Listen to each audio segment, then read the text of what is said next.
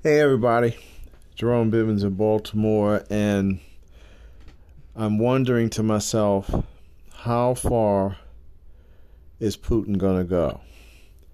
How far is he going to continue with his efforts, his horrifically violent and devastating efforts to restore the former Soviet Union? I'm pretty confident that he is not going to simply stop with Ukraine. I don't know if his goal ultimately is world domination. I wouldn't be surprised, but I know he wants to restore the former Soviet Union. And that means going beyond Ukraine.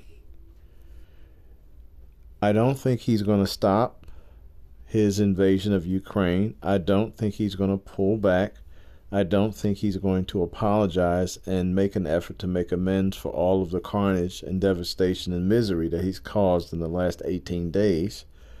I think he's going to see it through for a number of reasons ego, pride, and of course, don't forget stupidity, because stupidity is what caused this awful decision on his part in the first place. And obviously, history is full of stupid leaders. And stupid leaders throughout our history have done a lot of damage. Which raises the next question What's our next move? And when I say our, I mean the United States, and I also mean NATO. And let me be clear I don't think there's any way that the United States of America can distance itself from the European conflict. Clearly, the Atlantic Ocean is between the United States and the European continent, and the Atlantic Ocean is a great big body of water, but it doesn't matter. You know, we live in an age of technology.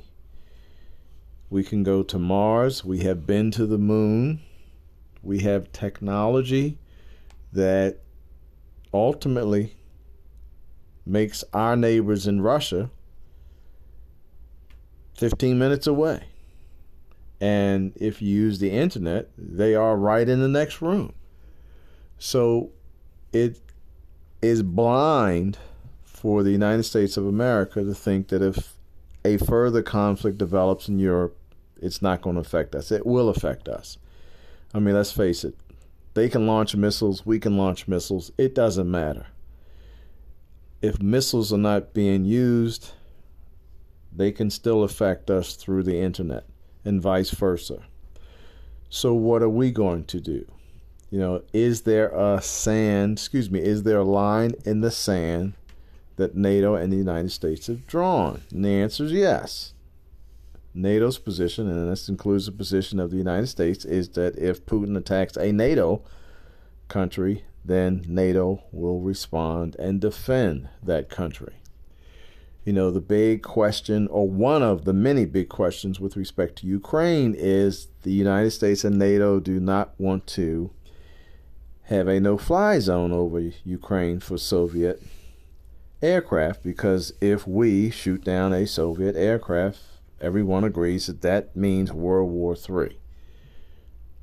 But I have to ask the question has World War III already started? Because if Putin is not going to stop, then at some point we are going to have to do something to defend ourselves and to defend NATO. The experts talk about exit ramps for Putin. Is there something that can be done so that Putin can get out of this mess that he's created?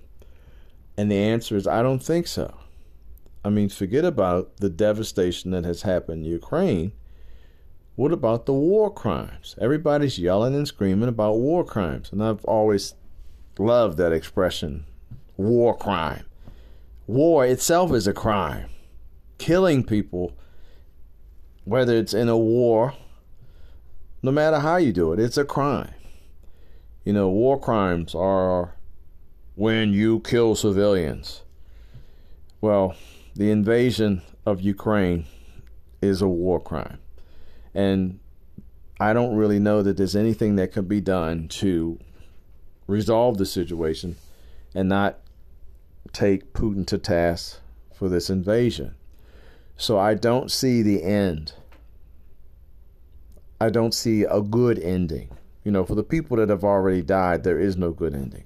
For the people that have already been displaced from their homes, there is no good ending. For the people who have already lost so much, there is no good ending. The question is how far will Putin go and how far will we let him go before we have to act? This is very heartbreaking. It's very distressing. And it's unfortunate because human beings continue to make the same mistakes over and over and over again. You know, Putin is standing up in his mind for tribalism. You know, his tribe is the best tribe and his tribe should run the show. You know, at some point, humans have to get beyond tribalism. We have to look at every person on the globe as a part of the same tribe, as a part of the same family. Now, all of that aside, what are we going to do? The idea that keeps occurring to me is somehow the United States or NATO or somebody has to get China involved and has to convince China to help us with Putin. I think it's an idea. I think it's a long, long, long shot, but I think it's worth the effort. Because I don't know that Putin is ever going to stop.